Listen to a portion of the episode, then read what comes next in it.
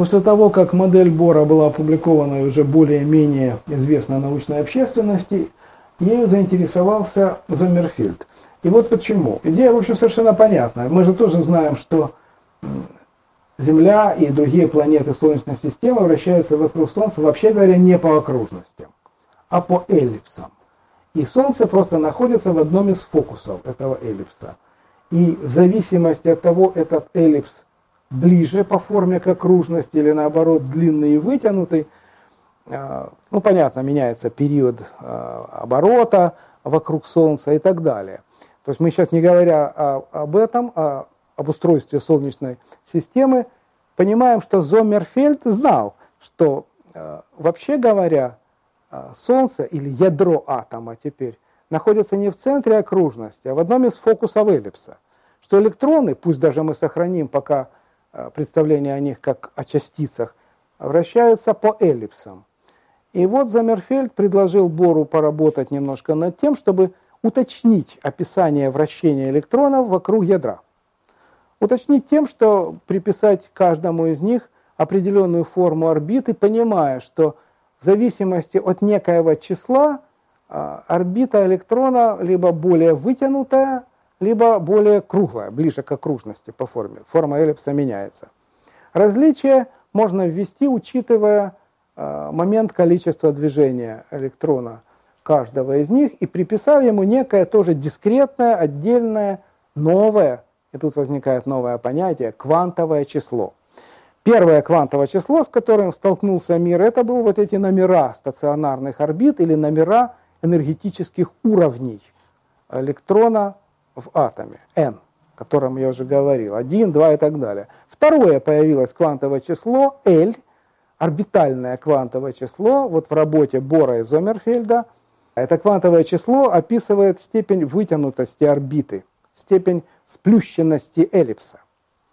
А, и теперь, чтобы состояние электрона задавать внутри атома, нужно задавать два числа, n и l. Это дискретные числа, задавая их, вы говорите, вот я теперь точно знаю, в каком состоянии, с каким орбитальным моментом движения, то есть как вращается а, этот электрон в атоме. Я все о нем могу сказать. И значит могу описать как электрон будет перепрыгивать с одной ступеньки на другую, и что будет при этом происходить с этими квантовыми числами. Потом обнаружилось, что вообще говоря, тоже было понятно и ожидаемо, э, электрон это заряженная частица, он взаимодействует с магнитным полем. Это значит, что орбита электрона должна, вообще говоря, как-то разворачиваться, наклоняться, менять свой угол наклона в магнитном поле. Такие эксперименты тоже были проведены, ну, в общем, было это понятно, что нужно учитывать это взаимодействие. Так появилось третье квантовое число, так называемое магнитное квантовое число. Теперь, оказывается, состояние нужно описывать тремя числами – n, l и m. Э, к этим удивительным вещам было добавлено, уже заметно, правда, позже, представление о спине, о некоем собственном моменте количества движения электрона. Это довольно сложно представить себе, если пытаться стоять на чисто квантовой точке зрения, но не сложно, если пытаться сделать вид, что электрон что-то вроде маленького бочоночка, который вращается. Если вы смотрите сверху, как вращается этот бочоночек, то вы видите, он может поворачиваться против часовой стрелки или по часовой стрелке. Как бы два варианта вращения. Это соответствует новому квантовому числу, названному спиновое квантовое число, а два варианта вращения соответствуют двум проекциям вектора спина на ось. А, более-менее аккуратное представление о спине как о внутренней характеристике вращающегося просто электрона, ну, уже не совсем вращающегося, а просто живущего, эти внутренние представления были сформулированы уже в 25 году.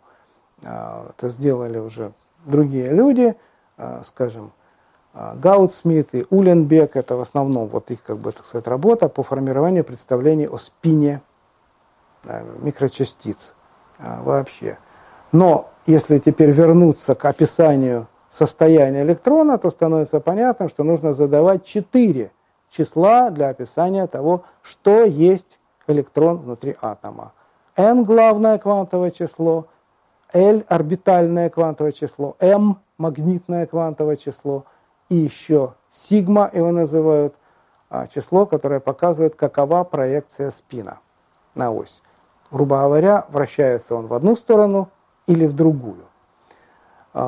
Это формирование представления, оно шло не мгновенно, а, хотя основные вот эти идеи были высказаны, сформулированы и опубликованы примерно в 1913-1914 году. Вот этот первый этап формирования теоретических представлений, в общем, был закончен примерно к 1915 году. Экспериментально это было поддержано опытами Франка и Герца а, по измерению прохождения электронов через пары ртути. Это примерно тот же год, 913-914.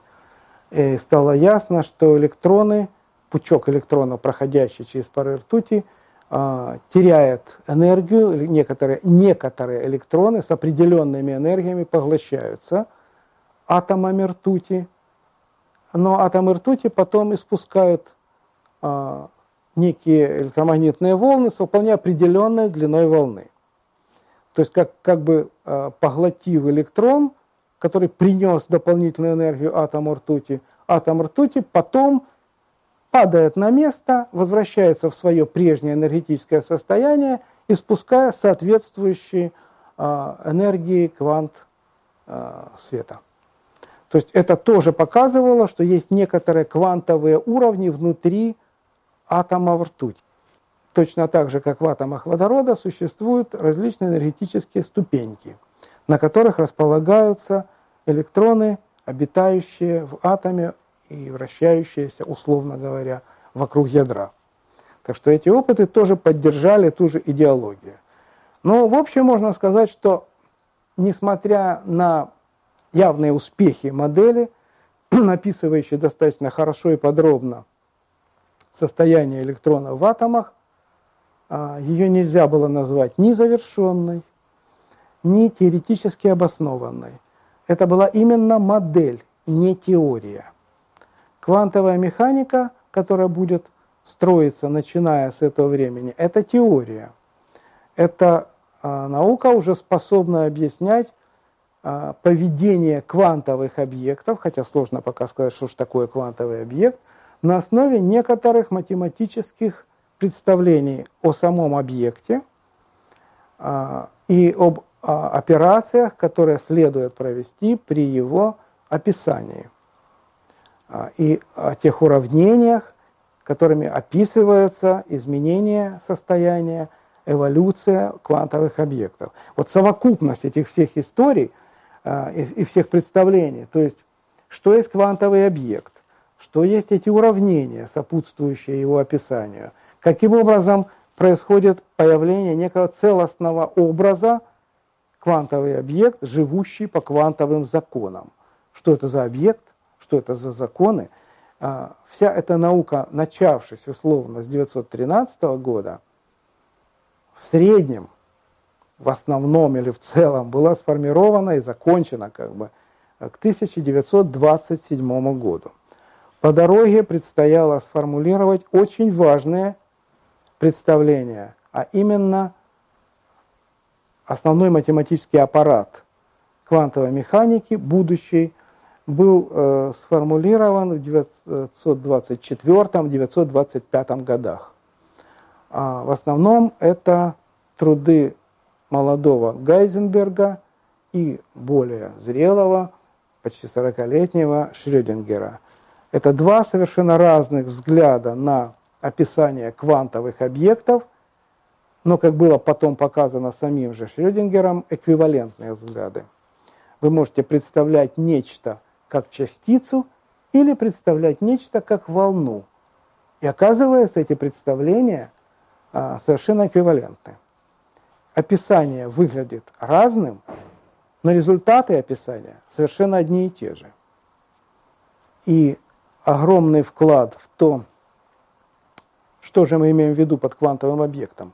Микрочастицу, расплывающуюся волну или это одновременно и то, и другое, внес молодой, 30-летний примерно, он был немножко старше своих соратников по построению квантовой механики, Луи де Бройль. Теория де Бройля, она была, по сути, буквально в одной-двух работах сформирована. Даже не теория, а некая идеология. Он был человеком, прошедшим, собственно, Первую мировую войну, в отличие от многих тех ребят, которые, тоже Гайзенберга, Дирака и прочие, которые не, не знали таких проблем в своей жизни и ушли сразу в физику. А Дебройль, он вообще по образованию был историком. А, и, собственно, как бы особо не собирался заниматься физикой. Просто у него старший брат был физиком. И старший брат ему рассказывал, показывал и объяснял, что происходит интересно в современной физике. И идеи о, о том, что может быть частицей и почему она не может вести себя одновременно как волна, может быть, кстати, этому помогло и то, что отчасти э, гуманитарное образование было у Дебройля. Может быть, этому способствовало более такое широкое представление о том, что нет запретов на мышление. что почему тот объект, который сегодня нам кажется частицей, не может одновременно проявлять какие-то волновые свойства. Эту идеологию свою Деброль э, рассказал своим научным руководителю, тот рассказал ее где-то на семинаре, все, так сказать, повздыхали, поухали, говорят, странно рассуждает молодой человек, э, но задумались. И через некоторое время стало ясно, что эта идеология, представление частицы одновременно как волны и наоборот, красиво называемая нынче дуализмом, двойственностью а, волна-частица, может быть как раз и объясняет очень многое в природе квантовых объектов. Может быть это и есть то самое недостающее звено, которого не хватало, чтобы понять, почему Почему работает первый постулат Бора? Ну, как я уже говорил, это стало яснее а, заметно позже, конечно, уже в 24 году. А, ну, это была одна часть, которая вошла необходимым составным элементом а, в дальнейшее будущее здание квантовой механики.